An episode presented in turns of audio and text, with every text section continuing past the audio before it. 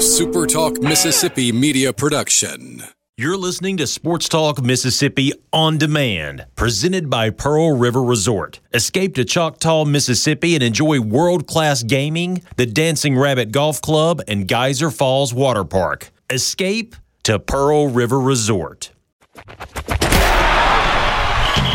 the junction, in the grove, and to the top. This, this is Sports Talk Mississippi. On your radio and in the game, right here on Super Talk Mississippi.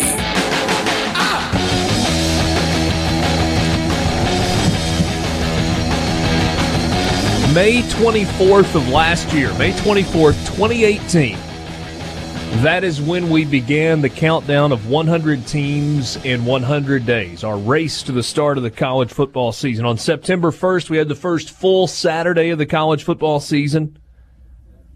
128 days later, we sit on January 7th, 2019, and tonight, we crown a national champion, Alabama and Clemson in the college football playoff national championship game, a 5 p.m. kickoff on the West Coast, 7 o'clock here in the Central Time Zone in Santa Clara tonight at kickoff. It's supposed to be 58 degrees and cloudy. There's almost no chance of rain, just a light wind out of the south. Not bad football weather on the seventh day of January. Good Monday afternoon. It's Sports Talk Mississippi, streaming online at supertalk.fm. Good to have you along for the ride. Richard Cross, Michael Borky. Brian Scott Rippee will join us in just a little while. Brian Haydad will be along later this afternoon. Hope you had a great weekend. Sports Talk brought to you every day by Mississippi Land Bank online, mslandbank.com. Mississippi Land Bank, where they know the lay of the land. If you've got financing needs as it pertains to land of any kind, whether it's actually buying property or something associated with buying property, maybe it's building a house or a shop or a cabin, maybe it's equipment needs, whatever it is that you need, Mississippi Land Bank has been financing land and everything that goes with it for over a 100 years. You can find a branch location online at mslandbank.com. You can also find the phone number to give them a call. If you're in North Mississippi and you have land financing needs, Mississippi Land Bank is where you go. National championship game tonight. Alabama, a five and a half point favorite over Clemson. What's up, Michael Borky? Uh, just getting ready to be sad for the next few months because football is coming to an end.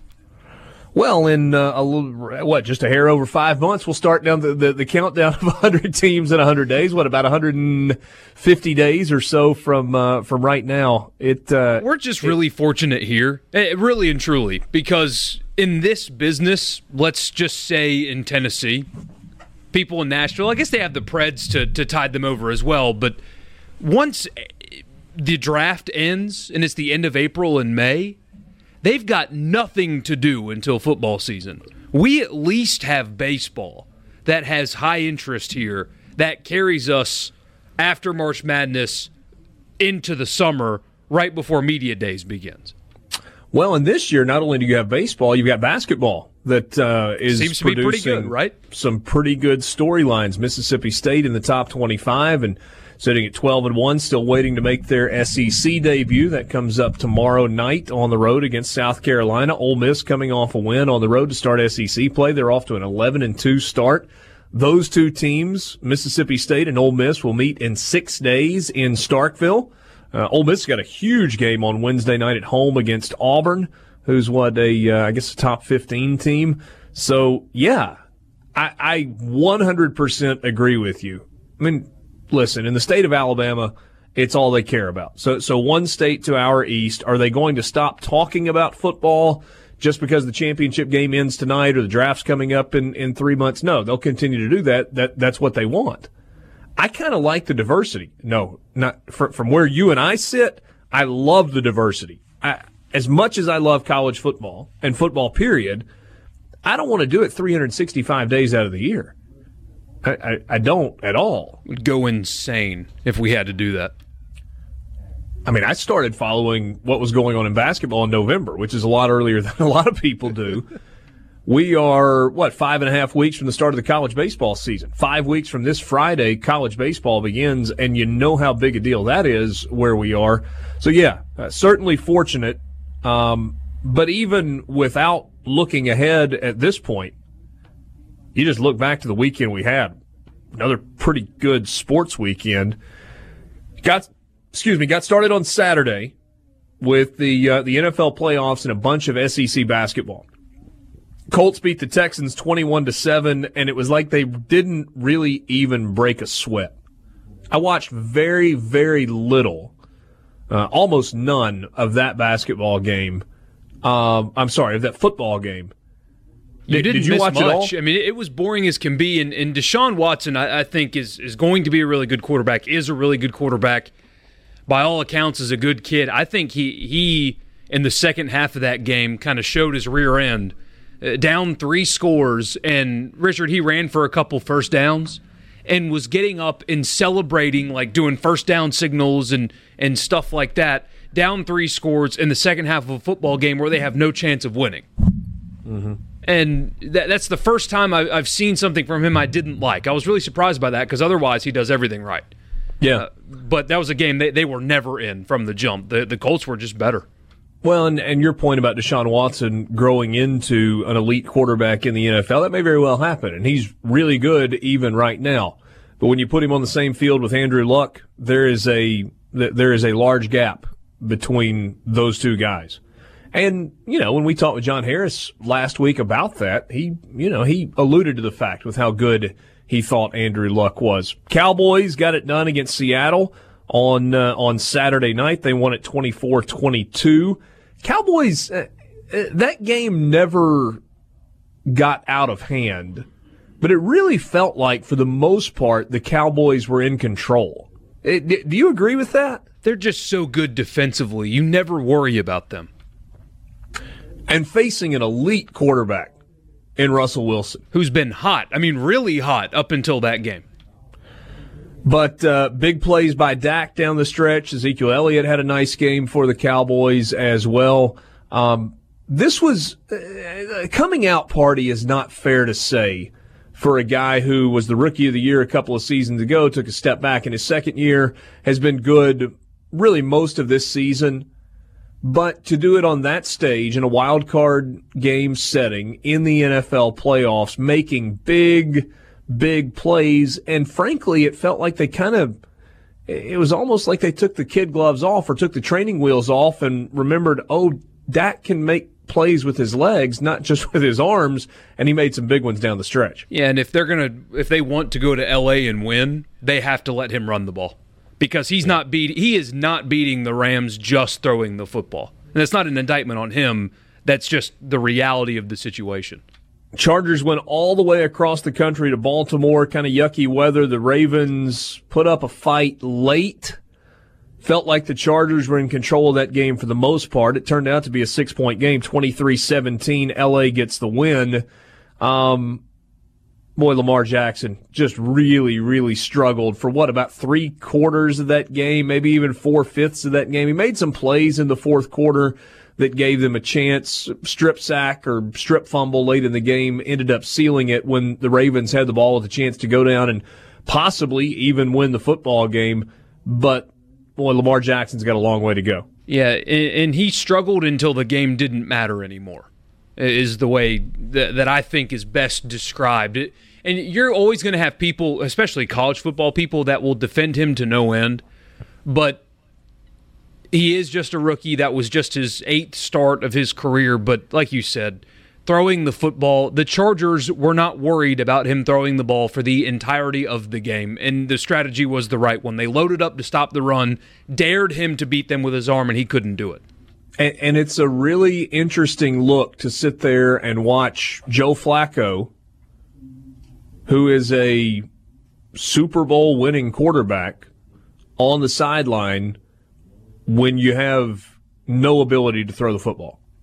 They had negative two passing yards in the second half of a football game with a Super Bowl winning quarterback sitting on the sidelines.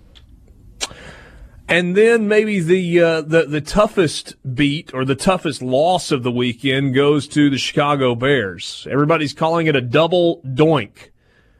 Made the uh, the field goal, but a timeout was called. Got to kick it all over again. Hits the left upright. bounces down, hits the crossbar, kicks back into the end zone. Would have been a game winning field goal. Instead, Philadelphia, the reigning Super Bowl champs, stay alive with a 16 15 win over the Chicago Bears in Chicago. Kind of a defensive struggle. I didn't think any of the four games were just like great can't miss TV this weekend, but really they were all pretty close, with the exception of Colts Texans. Yeah, and three of the four had really drama for different reasons. The drama in Baltimore was why isn't Joe Flacco going in the game? But the other two, I mean, there was some late game drama, and that's all we really ask for in playoff games, right? Yeah, I mean, you'd love to have the game that's like this back and forth see- seesaw Uh, you're afraid to change the channel in a commercial break because you might miss something. You didn't get that this weekend. It sets up Indianapolis at Kansas City, the Chargers at New England, so they'll go across the country for the second consecutive week. Dallas heads west to face the Rams, and Philadelphia will be in the Dome.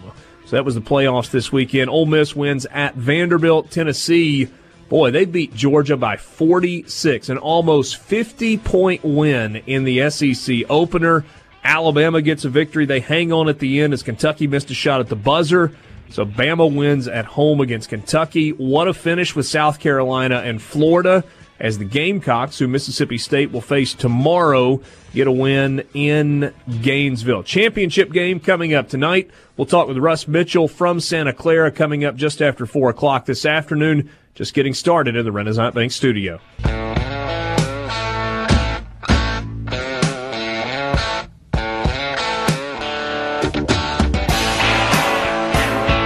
Time for the U Sports Talk Mississippi, streaming online at supertalk.fm. Good to be with you on a Monday afternoon. National Championship game in college football coming your way tonight. Games on ESPN. They're doing the whole megacast thing. So there are about 50 different ways that you can watch the game, including uh, the, the novel concept of flipping it on ESPN and watching Chris Fowler and Kirk Herbstreit and who's it, Tom Rinaldi and Maria Taylor, I think, uh, are on the sidelines. Hey, is landing a job, a better job, or furthering your education one of your New Year's resolutions, whether it's a technical, career program, or university prep classes? Mississippi Gulf Coast Community College has something for everyone. The JT Show will be on their campus in Perkinston on Wednesday. As they get ready for spring registration, start the enrollment process now and begin working toward the career of your dreams. For more info, go to mgccc.edu. Brian Scott Rippee joins us right now. He made a one day round trip to Nashville for the SEC opener for uh, Ole Miss and Vanderbilt. First time you'd been in uh, in Memorial?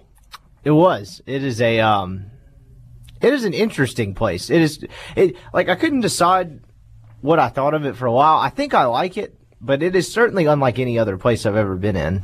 Yeah, I think people have always referred to it as like an old style opera house. I mean, it's like you've got big as opposed to the seating kind of being all the way around or in an oval, you've got seating on the side and then this, we'll just call it like a really oversized column in the corner.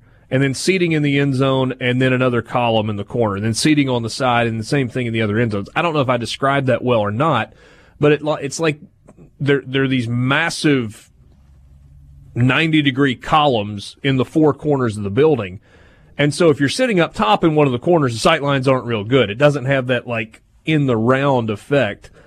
But you're right on top of the floor, and the students are like right down against the floor. It's it's a it's a challenging road environment. Of course, you've got the um, um, the benches on the ends.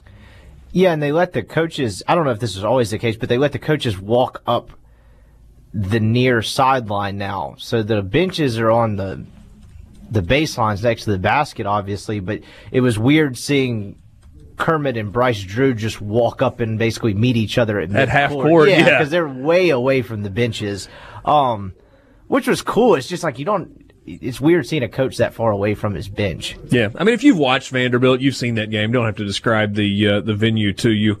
Um, it was a good win for Ole Miss. That's not an easy place to play if you are the road team. Ole Miss has actually now won in four consecutive trips to uh, to Memorial, And we've talked about this Ole Miss schedule and kind of looking ahead for a while now. Any any formula or um, scenario that you created that had Ole Miss being in contention in the SEC, remaining in the conversation as the season goes along for an NCAA tournament bid or, or postseason play of any kind, it included a win in the SEC opener at Vanderbilt, which wasn't an easy thing to do, but Ole Miss goes on the road and gets it done.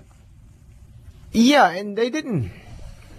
I at least I didn't feel like they played well for decently long stretches of that game, but really in that second half they you know, Breein Tyree kind of carried them offensively. Terrence Davis, who had a really frustrating night offensively for most of the game, was really good the last eight minutes, and then they kind of committed to that two three zone and, and it really disrupted Vanderbilt down the stretch and they got a lot of stops in, in some key possessions down towards the end of the game and so they they won the game which was good and it's good for confidence because you know they won one road game last year and it came in March but to me, the manner in which they closed out the game, it was clean. They got stops. They hit free throws down the stretch. It was kind of the sign of what a good team does in a, in a tough league. It, you could make the argument that Ole Miss wins the game at the free throw line. They were 19 of 22, shot 86% from the free throw line for the game.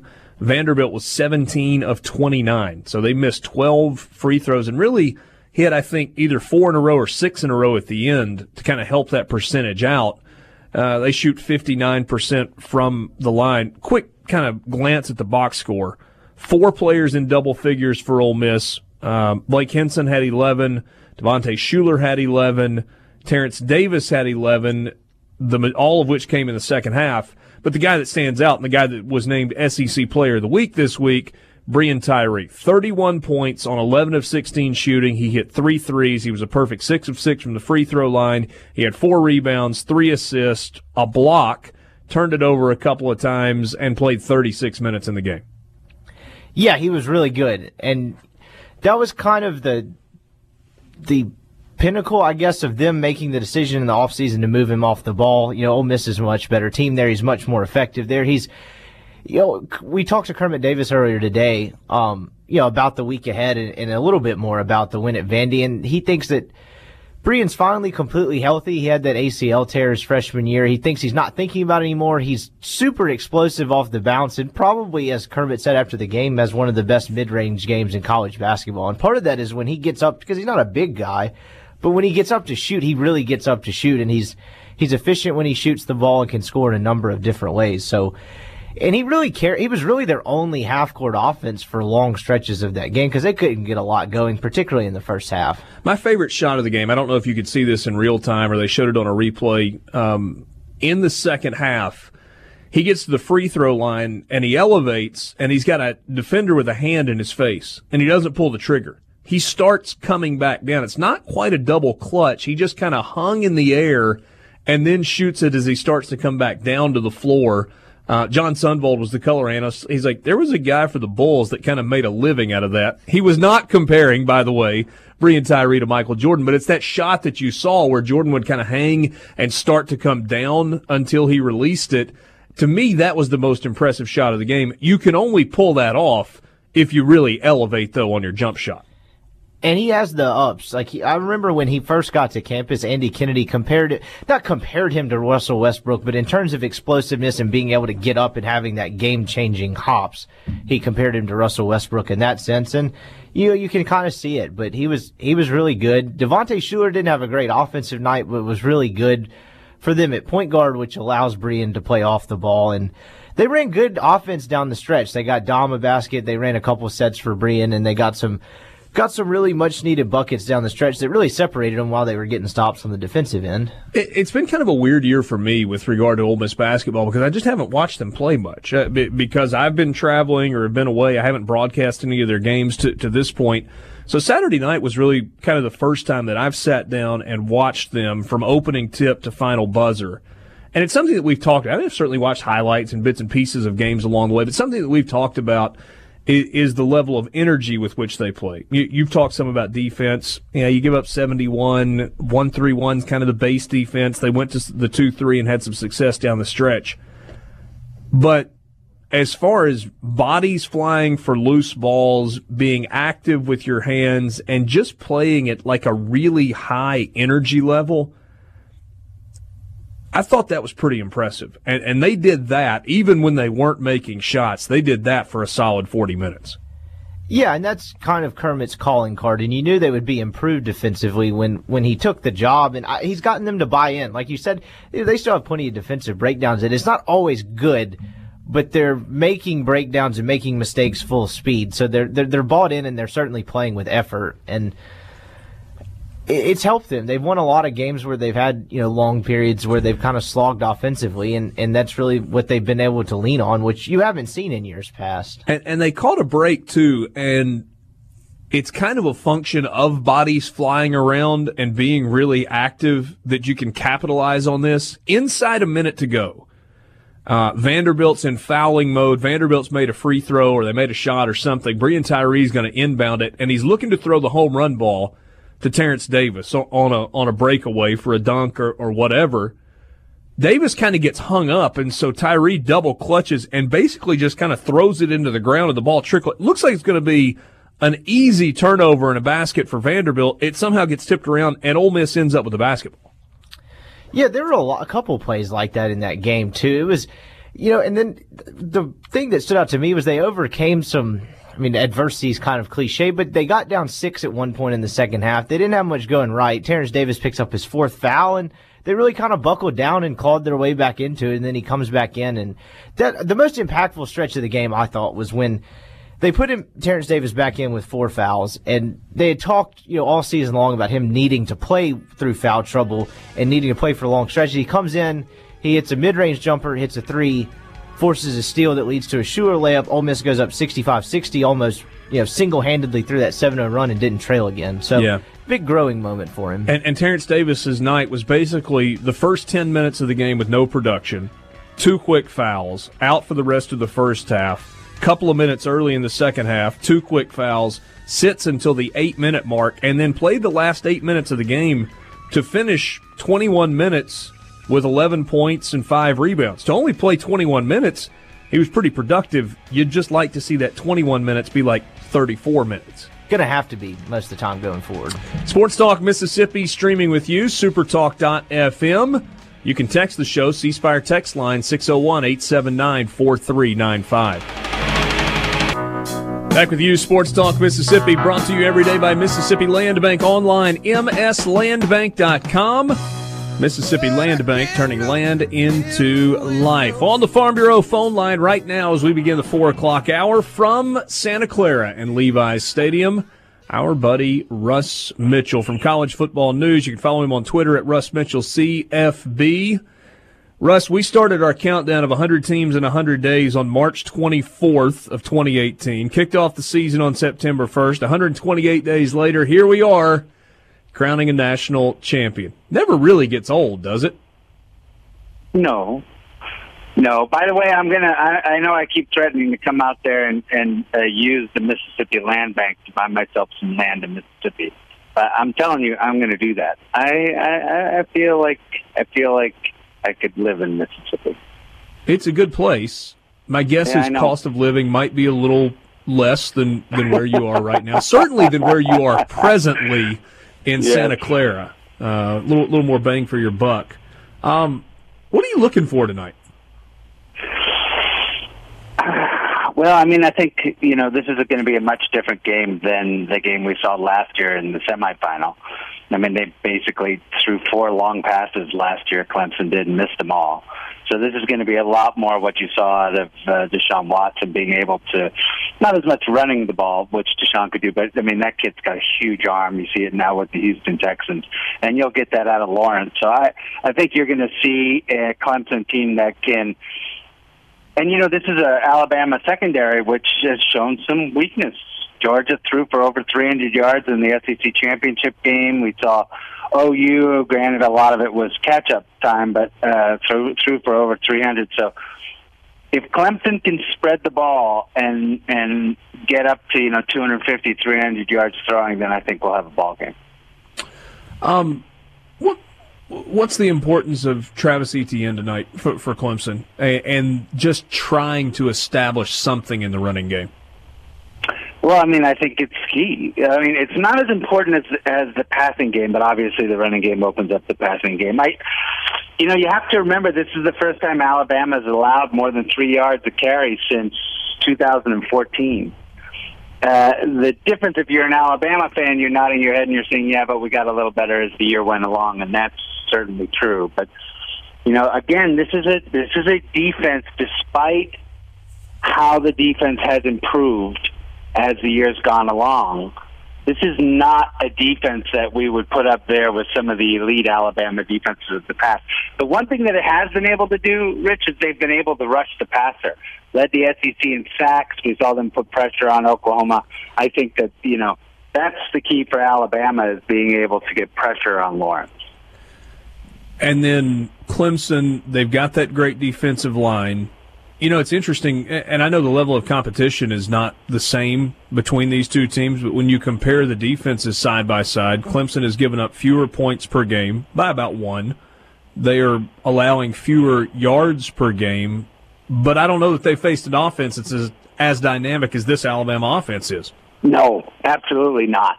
Not even close. You know, and I mean, there's something to be said for the hardest steel is forged by the bright, you know, the hottest flame, and that certainly hasn't been Clemson. And you, you're right. Their defense has, you know, only allowed 2.4 yards per carry. Only allowed Notre Dame 88 yards on the ground. They've only allowed one touchdown uh, from the run since early November. But again, they're going to see now, I will say at Clemson, and you could see this on the Clemson uh, players uh, this week. They're not intimidated at all, right? I mean, basically, Alabama's sure. on their schedule now, so they're not intimidated at all about having to go up and play Alabama, which clearly works in their favor. I think a lot of teams come in and they're just shell shocked at the idea of going up against the Tide, and that's not the case here, and certainly not the case for this offensive line. If you want to switch it back to the offensive side of the ball. Uh, Hyatt might be the only uh, their left tackle. He might be the only one who made first team All ACC, but the other, the rest of them, pretty much all made second team. This is a good offensive line. They're not going to be intimidated at all by this Alabama defense. Russ Mitchell, College Football News on your radio right now on the Farm Bureau phone line. Russ, when Ole Miss hosted Alabama way back in September, I was on the sideline and I was trying to get just a little nugget of information, something that I could use from one of the Alabama ball boys, you know, the guys that, that throw the ball in on, after every single play. And it uh-huh. was really complimentary when I asked. I was like, which one of these running backs is really the best? Nick Saban had even gotten to these guys. They were like, well, I mean, you see which one's starting. I was like, yeah, okay, that's not what I was asking. You see these guys in practice every day. The, the combination of Damien Harris and Josh Jacobs and Najee Harris, I mean, you talk about an embarrassment of riches and none of them have been used a lot. Is one of those three the difference maker for Alabama? Oh wow, that's a great question. you know, I mean, I I think one of them is going to stand up. It, like they ran the hot hand in Jacobs against Oklahoma. Uh, that might not necessarily be the case. Oklahoma's defense is very different than uh, Clemson's defense. It might turn out that Harris is the better, you know, one of the Harris twins is better running the ball here. I, I, I, I think that what makes this team special offensively is the fact that, for example, they have a, Bilet, a Biletnikoff wide receiver, uh, a Biletnikoff award-winning wide receiver, and he's just one right? I mean, it, the fact that you can't pick out which of these, all of these running backs are going to play in the NFL, all of them. And, you know, they pretty much just go from one to the other. So when the fourth quarter comes around, they're very fresh. And I think that'll be the difference. Clemson doesn't have that uh, in their rushing attack. I talked last week with Ryan Brown from WJOX in Birmingham about, about uh-huh. this. You mentioned receivers a second ago. So, so you've got Jerry Jeudy, who obviously won the Biletnikoff Award. It feels like, though, in the past – with Nick Saban teams, there's been one alpha receiver. It was Julio Jones. It was Calvin Ridley. It was Amari Cooper. They've got four guys, plus Irv Smith, if you want to want to count him. But but you look at Jeudy and you look at Ruggs and you look at DeVonta Smith. they've got they they are as elite at wide receiver as any team in the country this year, and I don't know that we knew that about Alabama coming into the season. No, and Waddle's the freshman of the year. I mean, Yeah, exactly. I mean, and you know, and the other thing that's really unique about them is they're all different. It's not like they're the same type of receiver. I mean, they all have ridiculous speed, but they're they all play a different kind of receiver, which means that it's just an embarrassment of riches for Tua. You know, I mean, he'll never have this. Tua will probably well, except for next year. but uh, Tua will, will probably never have this type of advantage ever again in his entire uh, playing career as a quarterback. And you know, you could argue neither will they. We haven't even talked about him, but Tua, when he's healthy, is otherworldly. The fact that cat didn't get the Heisman is a crime. Uh, and I'm not just saying that because he had my first pick. But you know, when when he's healthy, there's no as good as this Lawrence guy is at uh, Clemson. When Tua is healthy, there's no one in America that's as good as he is. All right, what about the setting for this game? I, I know there are a ton of tickets that haven't been sold. You can get in for a couple of hundred bucks, maybe a little bit less if you find the the right spot. Uh, are we making a mistake playing the college football national championship game in in Northern California? See, this kills me. And you know, the funny thing is, I do shows all over the country, and the only people that ask me this question are pure radio guys from the from the south. You know. Well, no, We no, now hold on. Now, I'm not, I'm not arguing that you have to play it in New Orleans or Atlanta. But we were talking about it earlier. Somebody suggested Indianapolis. I mentioned Minneapolis. You know, a, a dome stadium, just somewhere where people give a damn about it. Well, you know, I think that first of all, it's been the the everyone's going to watch this game. This game is going to have good ratings. Agreed. So, but in t- in terms of like traveling to see this game, there I don't even think Clemson fans and Alabama fans. I mean, there's a there is certainly fatigue over these two teams facing once again in the college football playoff and once again in a national championship game. I think that you know, I'm geeked about it. I think it's going to be fantastic. I think I, you know, it's been a long time since I've two te- seen two teams that, that distinguish themselves from the rest of the competition as great, as significantly as these two teams have. But yeah, you know, I mean, and then you know, the other thing too. Remember that that's just this year. You can't. Uh, five years from now, who knows? The USC might be reborn. You might have, you know, uh, Stanford playing elite football again, and you, who knows? Chris might have things going back at Washington, and and suddenly, you if we're going to have a, a national sport, you can't play every championship game in Phoenix, Dallas, New Orleans, and Miami. We play the College World Series in Omaha every year, and it does just fine. That's all. You know what? If you want to get rid of the private promoters who pay themselves a million dollars a year to run oh, things Oh, like the Outback Bowl, and you want to get rid of all these bowl games and play it in one place, I'm perfectly fine with that. Actually, I don't want to get rid of those guys. I want to be one of those guys. Yes, exactly. Russ, enjoy the game tonight. Take care.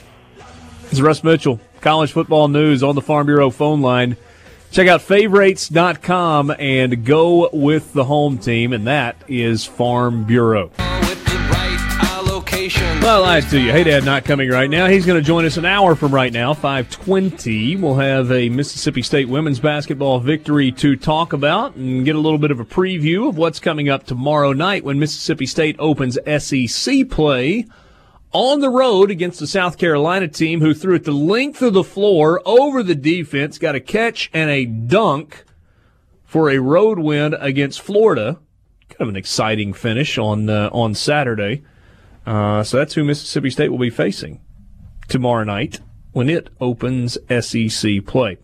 Glad to have you along for the ride this afternoon. You can text the show 601 879 4395. 601 879 4395. That's the number for the C Spire text line. Is your phone a little rough around the edges?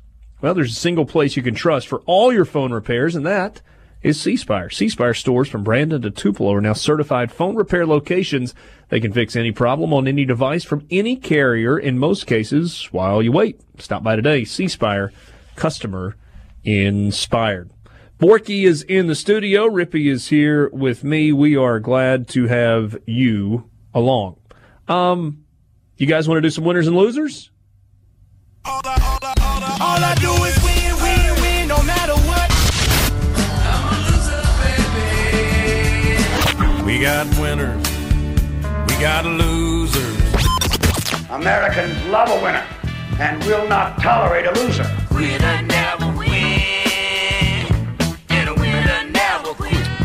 Winners and losers. Ole Miss men's basketball goes on the road and gets the win against Vanderbilt on Saturday night. It was a solid win.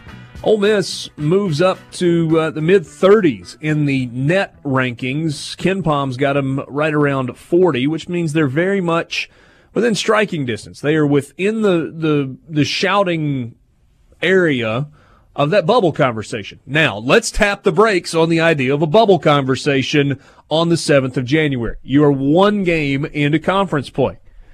What does it mean, though? Well, it means that Ole Miss is pretty decent. They won their first road game of the year last season in March after Andy Kennedy stepped down in Tony Madlock's first game as the interim when they went to Missouri. This year, they do it in their SEC opener and in a place that is traditionally difficult for road teams to win.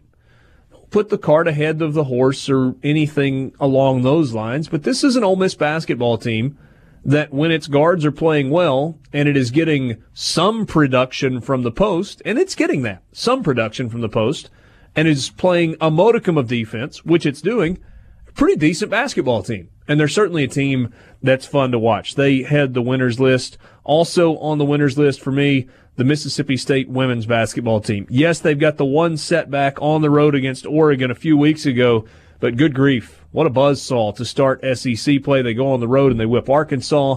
They come back home and they whip Kentucky. They're off to a 2 0 start. And this is once again a legitimate national championship contending program under Vic Schaefer in Starkville. That's impressive. I know I'm supposed to do three winners. Um, Yankees re-signed Zach Britton to a three-year deal, three years, thirteen million a year, thirty-nine million. I'll put that in the winners list. How about this? National championship games tonight.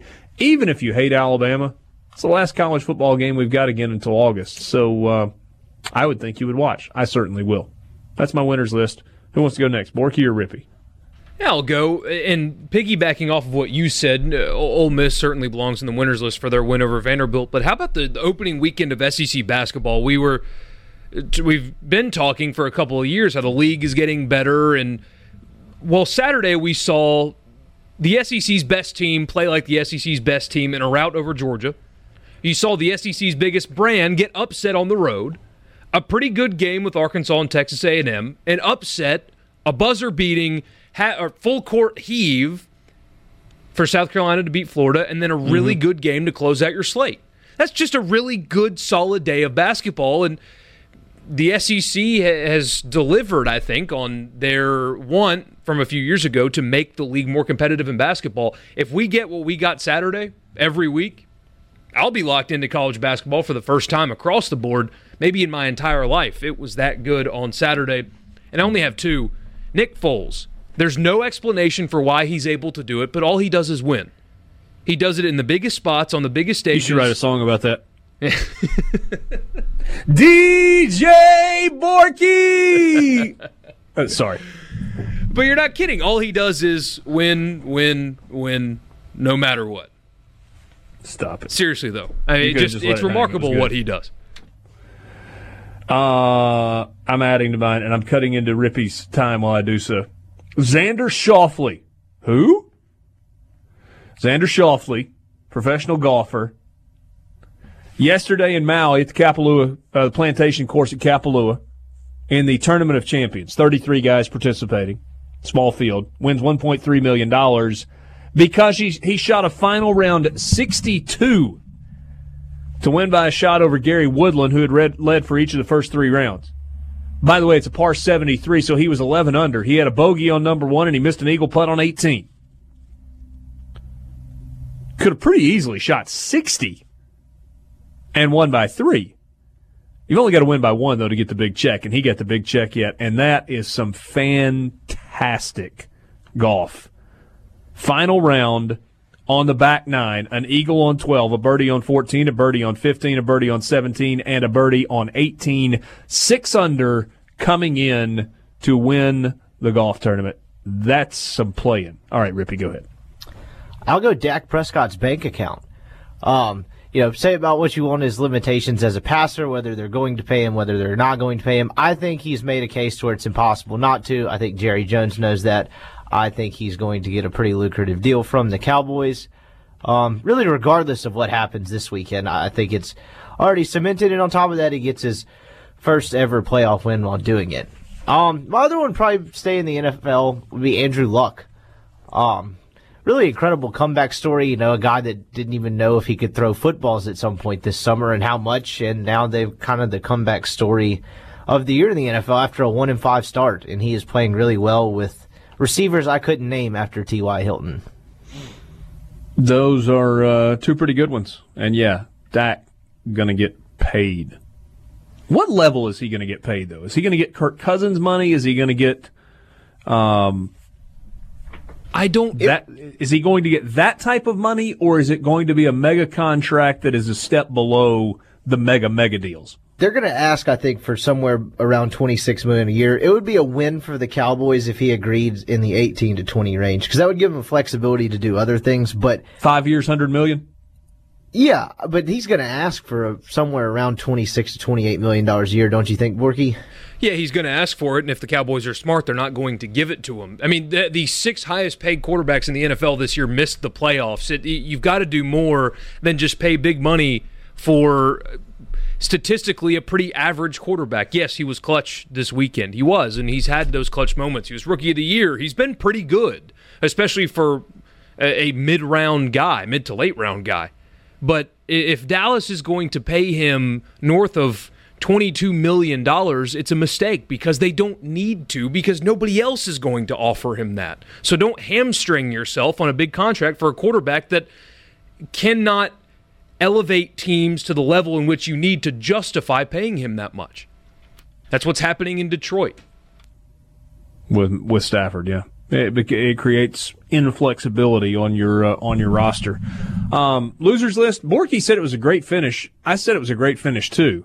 But Florida's got to go on the losers list. One, you don't guard the inbounder, and two, you got two defenders in front of Chris Silva, and the pass was so good that you're not able to knock it over.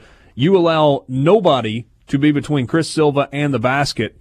Down a point, South Carolina is able to throw it 90 feet, maybe 88 feet over two defenders, allow the biggest guy on the floor to catch it, turn with nobody between him and the basket, and dunk it with two seconds to go in the game. And then, by the way, South Carolina guarded the inbounds pass from Florida, didn't give them a chance to do the same thing. So, the Florida defensive setup falls in the losers category. Am I, am I missing anything else from a loser standpoint? The Baltimore Ravens offense, that's not sustainable in the NFL and, unless Lamar Jackson dramatically improves as a passer. It was good for a few games, as most running quarterbacks are good for a few games and then teams start figuring it out. And the Chargers were the first team this season to see him twice. And look at what happened when the game actually mattered. Completely shut him down. So either needs to greatly improve or they're making a big mistake shifting their offense towards a runner because precedent shows, with few exceptions, that that doesn't work in the NFL. And I don't think it's going to this time either. As an athletics director, Lynn Swann falls into the losers category. You can't block your offensive coordinator that you just hired from interviewing for a head coaching job in the NFL. You know what happens when you do that? Your recently hired offensive coordinator that you're trying to keep at all costs, he just quits. He's just going to go quit and then interview for the head coaching job. Really bad decision making by Lynn Swann as the AD at Southern Cal. Sports Talk Mississippi in the Renaissance Bank studio. Sports Talk Mississippi streaming at supertalk.fm. Richard Cross, Michael Borky, and now on the Farm Bureau phone line, Brian Haydad. I am curious. If you're watching coverage of a big game, national championship game, Super Bowl, uh, and really it's more than that, I mean, big regular season NBA game. You get it on the Sunday morning coverage of the NFL games. Do you like the shots of the players walking into the stadium, of the buses leaving wherever it is, the, the, the team hotel? You get the. I mean, we cover the three hours leading up to a big game. Like every single thing matters. Do you like that stuff or do you think it's completely silly? It, it's a little silly. I'm, I'm, not a huge fan. I mean, you know, here comes Nick. I mean, what, what, what is, is Saban going to give me something here? He's walking. Oh, by the way, tonight Jalen Hurts is starting. I mean, what, what is he going to tell me? So, no, I'm not a huge fan of that. I'll tell you what else I'm not a huge fan of. While we're you're letting old man Brian uh, rant here, mm-hmm. I'm not a big fan of these on the field celebrations and bringing the confetti down and having the floats. And I'm not a big fan. I miss the old days, especially. I miss the old days of you know everybody in the locker room and the champagne bottles are out and, and you know they're they're dousing you know Brent Musburger with champagne. That's what I, I liked. I like that a lot better than the corporate. You know, let's bring up the CEO of the company that's sponsoring this, even though he doesn't know a darn thing about football, so he can talk. I mean, it's just I'm not a big fan. All right. Uh, I don't mind confetti on the field. I don't think you really had champagne in the college football locker room. Not in the college locker rooms, no, but the pros you did. Well, they still do that. They do like a quick on-field celebration, after, and then they. You know, I want the I want the trophy presentation in the locker room. That's what I want. I got you. Sports Talk Mississippi streaming at supertalk.fm. Richard Cross, Brian Haydad on the Farm Bureau phone line and Michael Borky in the studio. Sports Talk is brought to you every day by Mississippi Land Bank online at mslandbank.com. Mississippi Land Bank, where they know the lay of the land. If you're looking to finance land of any kind in North Mississippi, then Mississippi Land Bank is where you need to go. They've been financing land for over 100 years, and um, they know what they're doing. Whether it's farmland, if you're buying new farmland, maybe it's equipment for the farm, or maybe it's uh, refinancing an existing loan. Or maybe you're not a farmer. Maybe you're just uh, building a dream home on a piece of property. Then Mississippi Land Bank can help. It's what they do. It's what they've been doing for a very long time. At Mississippi Land Bank, you can find a branch location near you online at mslandbank.com where they know the lay of the land. How was your weekend? Great fantastic.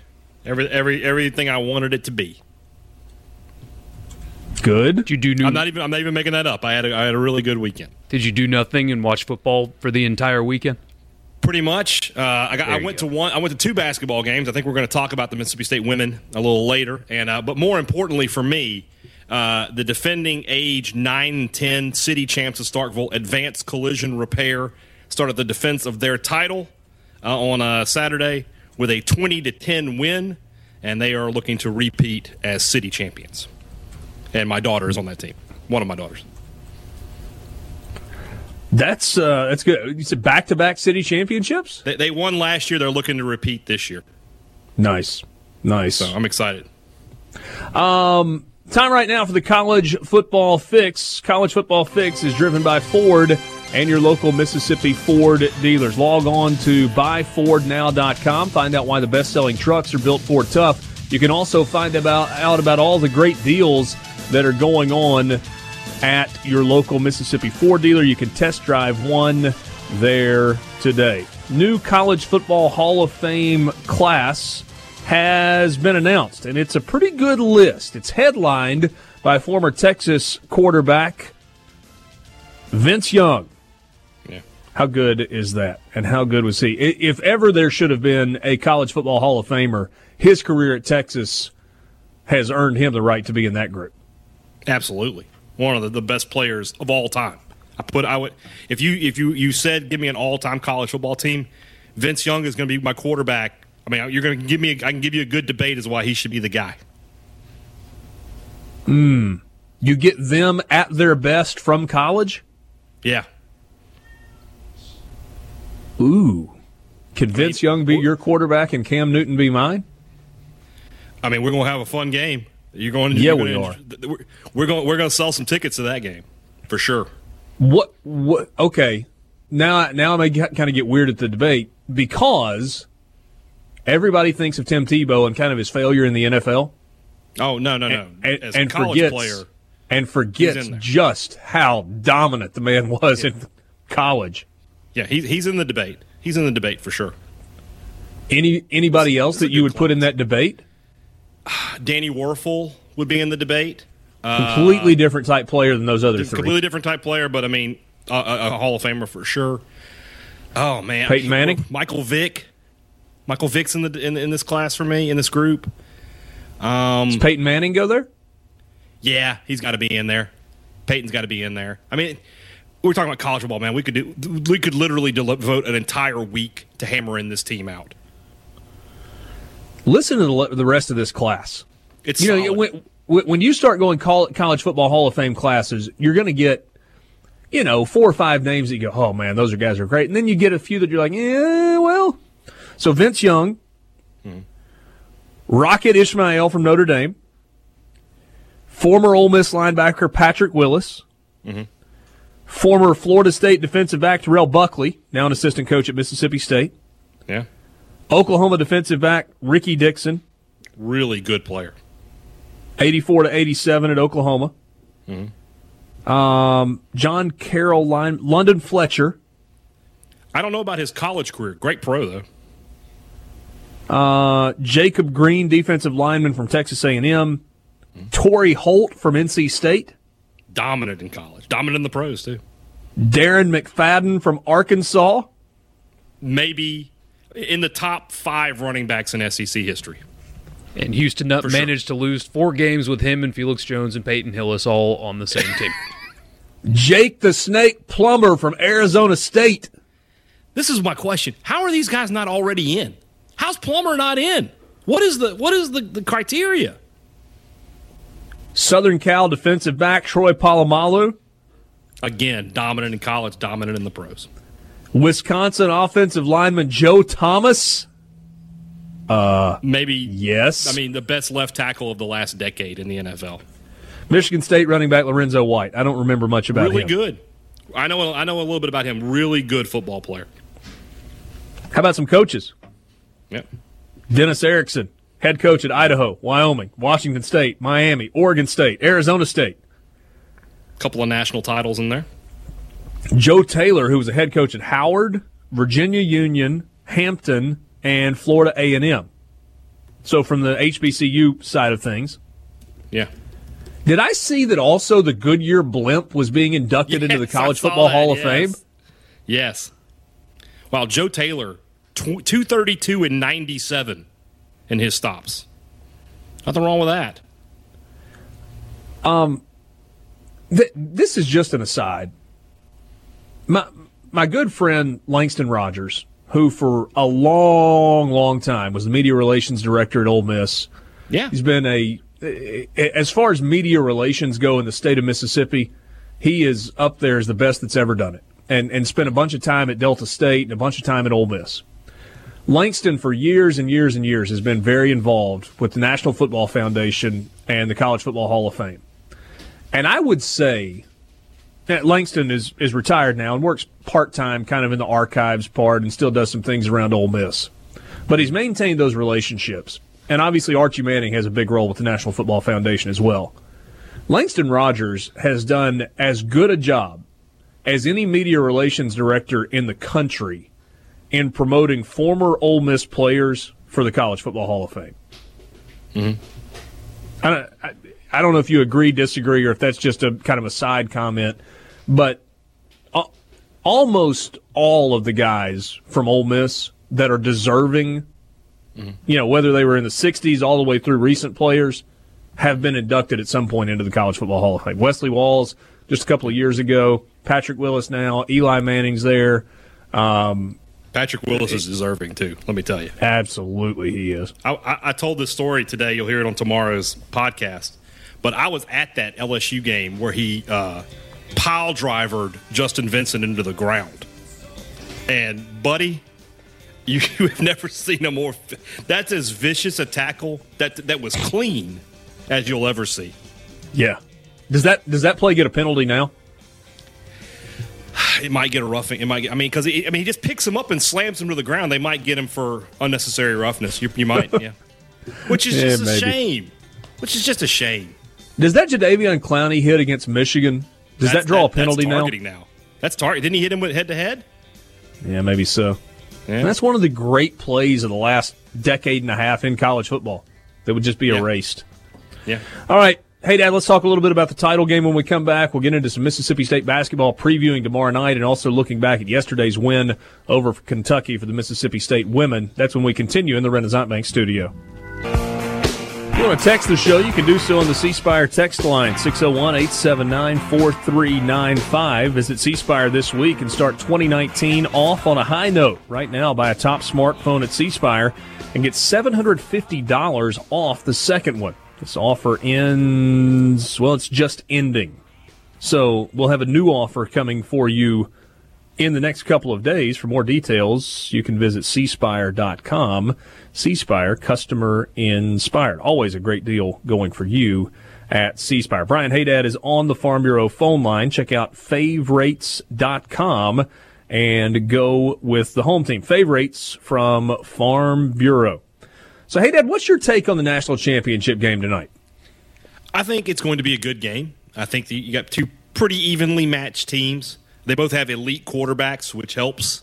Um, you know, I don't feel like as much as, as Saban is the best coach in college football, I think Dabo is number two, and you know it's not it's not that huge a uh, a discrepancy. Um, so I, I, I like Alabama to win the game, but I think it'll be close. I think it'll be a good football game, just like maybe not last year's game, but the two matchups prior when Clemson had an elite quarterback when they had Deshaun Watson. Last year, Kelly Bryant, good, not elite. Uh, Trevor Lawrence is an elite quarterback. He will be a top five, if not the number one overall pick in the draft when his time comes. Uh, but I'll take Alabama to win a close, exciting football game. Let's see. Tua will be in. He's draft eligible after next season. Right. Trev, Trevor Lawrence will be the fo- following year, right? We should see the, the 2020 and 2021 first picks in the draft tonight. Kind of crazy. Clemson, a five and a half point underdog in this game. Um, is one of those two quarterbacks more elite than the other right now? It's going to sound funny, but I think Lawrence is because he's just more prototypical NFL. He's bigger, got a little bit bigger arm. Two well, we're not playing an NFL athlete. game tonight, though. I, I know, but we're talking about just for just from the quarterback position. Tua is the better, probably going to be the better college quarterback, and Lawrence will probably be the better pro quarterback, if, if you want to put it that way. But if I had to pick one guy, I would probably pick Lawrence over Tua, believe it or not. All right. Star ratings for these two teams on the rosters. Now, if you rewind uh, July, August every year, we talk about the, the blue chip rating, which is the percentage of four star and five star players on a given team's roster at any given time. And Borky, what's the rule? 50% or more of your roster has to be four and five star for you to even have a chance in the national championship? Yes, there's never been a national champion that did not have at least half of its roster a blue chip prospect, four and five stars. And uh, to add to that, there has never been a national champion that did not have at least two top 10 classes entering that national championship season. Most of them have three top 10 classes entering that national championship season. Well, both of these teams check both of those boxes. Alabama on this roster, no, no, not the roster, just in the starting lineup. Just in the starting lineup. Nine five star and 12 four stars. Mm. And then there's one three star mixed in for good measure. Now, Clemson, not too shabby the themselves. Do we know? Is it Josh Jacobs? Are we counting him as a starter? Who's the? Who's I, I can I can pull them up for you if you'd like me to. Yeah, if you don't mind. Yeah, I want to know who it is. For Clemson, five five stars, mm. eight four stars, mm. and eight three stars. Right. Clemson has just sort of, I mean, they've recruited really, really well. They've just broken through into that elite level. I keep using that word. Uh, I feel like PFT commenter here. Commenter. I can't even say that word now. Irv uh, Smith, the tight end. Thank you. Was Irv Smith, the oh, three yeah. star. Okay. Uh, he's really Who's good. an NFL player, by the way. Yeah. Yeah, he'll play in the NFL. So, you know, yeah, Clemson a little less on the talent than Alabama, but I mean it's it's it's it's negligible, really. It really is. Plus 14 Clemson has Hunter four-stars and five-star players in this game. 14 in the starting lineup. You know how many five-star players MSU had? One. Jeff Simmons. So when Hmm. he leaves, now that he's gone, there are none on that roster. Ole Miss had what? Little and Benito Jones are five stars. Was DK Metcalf a five star? Was AJ Brown not? On AJ Rivals, he was a- not. He was a really high four star. Okay. Wow. It goes to show about- you. I mean, you talk about how do you how do you close the gap between your program and Alabama? Go recruit. You you have to have players. Wait, does does are are you allowed to go recruit if you're not Alabama or Georgia? I, I mean, I don't know. Are, are you allowed to go get four and five star players? I think you are. Are you? I think so. I know what you're trying. I know. What, I see what you're trying to do, Cross. I see Well, what's no, I'm- trying to happen. I'm here. just I'm just saying I'm just saying. because because it seems to me that when you're not one of the the programs that's sitting at the big boy table and you mhm. try to kind of pull a chair up, you're you're I pretty see. quickly sent to the to the timeout room. I get what you're trying to do here. I get what you're trying to make me say. But I'm just saying you're allowed. how, to how many how many did you say Mississippi State had? One. And where was he from? Noxubee County. Okay, so you can get away with that. That that's one you can get away with. When when you got one in your own backyard, you, can, can go get get away with that. Yeah, absolutely. But if you have to go out to get one or two or three, yeah, then when you start eyebrows, eyebrows. seem to get That's raised. Eyebrows get raised. You're catching on. So, in reality, can you go out and get players or not? Well, you look at Mississippi this year. If one of if State or Ole Miss had signed Dean, Pickering, Turnage, Cross, Moore, I mean, you gotten them all. Yeah, you got you got a chance. Then that's that's the kind of class that could compete with Alabama. Down the So, road so, I, so no eyebrows would have been raised if either Ole No. Miss or Mississippi No, State got so. all of those guys, all of them. I, bec- no, I don't. When I- I think- Alabama and Georgia and if you would've- Auburn- I mean, getting them all, getting them all would probably be the pipe dream. But if you look at the top ten, if State or Ole Miss had gotten eight, nobody says anything. Other than each other, Yes, well, of course, that that, that goes without saying. see, I just, um, I don't, I don't agree with you on that. Okay, well, I'm just saying. And, and I feel like I've got a little bit of proof in my back pocket to uh, to to bring along if you the have any proof, I conversation. need you to email me at. No, never mind. oh, I see where you're going there. There is a protected class in college football. I don't. I don't disagree with that at all. Yeah. Tennessee Um, belongs in that protected class. What have they done? They've done nothing. And yet they can sign top 15 classes, mostly comprised of players that aren't from Tennessee, and nobody bats an eye. You know, here's the interesting thing to me about Clemson's emergence Yeah. is that Clemson, when Dabo Swinney got that job, was not part of the elite of college football. I'm using your word now. Yeah. And they have won themselves and recruited themselves into that. It's been gradual. Yeah. And they were in the 80s and 70s, they were a, a very solid program. Before Florida State joined the ACC, Clemson was the big dog on the block there. They won a national title in 1981. One. Danny Yeah. Ford. So, I mean, they had, you know, what happened after they won that title? Nothing really. I mean, they just they, they kept winning ACC. Wait, did Danny Ford leave on his own or did he get in trouble?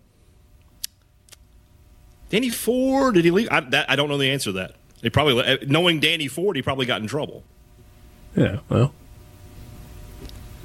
So I mean, like I said, in the '80s, Clemson was pretty good. And then they just sort of they fell off for a good bit there, and then sort of came back. And and Clemson is a place that has got, you know, big stadium, big fan base, plenty of resources, incredibly passionate fan base. Big but you got to have the cities right guy. nearby as well. Yeah, they have a huge recruiting base to draw from, and their their booster club is huge, huge. IPTAY. IPTAY. I pay ten a year. And a lot of people pay a whole lot more than 10 a year. Yeah, but they do, basically, yeah, yeah. I mean, basically the idea is that if you go to school at Clemson, before you leave, you sign a pledge form that says you'll pay 10 a year. $10. That's all they're trying to do is get you in the door and get you in the habit of giving. Yeah. And it has worked exceptionally well for them through the years. Um, it's an interesting model. But but no, I, I mean it is fascinating to me that Clemson was not part of that college football blue bu- blood pipeline a decade ago. It, it took would've Dabo said- a long time to build that. He almost got fired. He was one loss away from getting fired. So it took I him a would say while. Clemson was a was in the second tier. They were in the tier below the elite teams prior to this. But they lost five games in a row to South Carolina. They did when South Carolina was on top. You know. Yeah.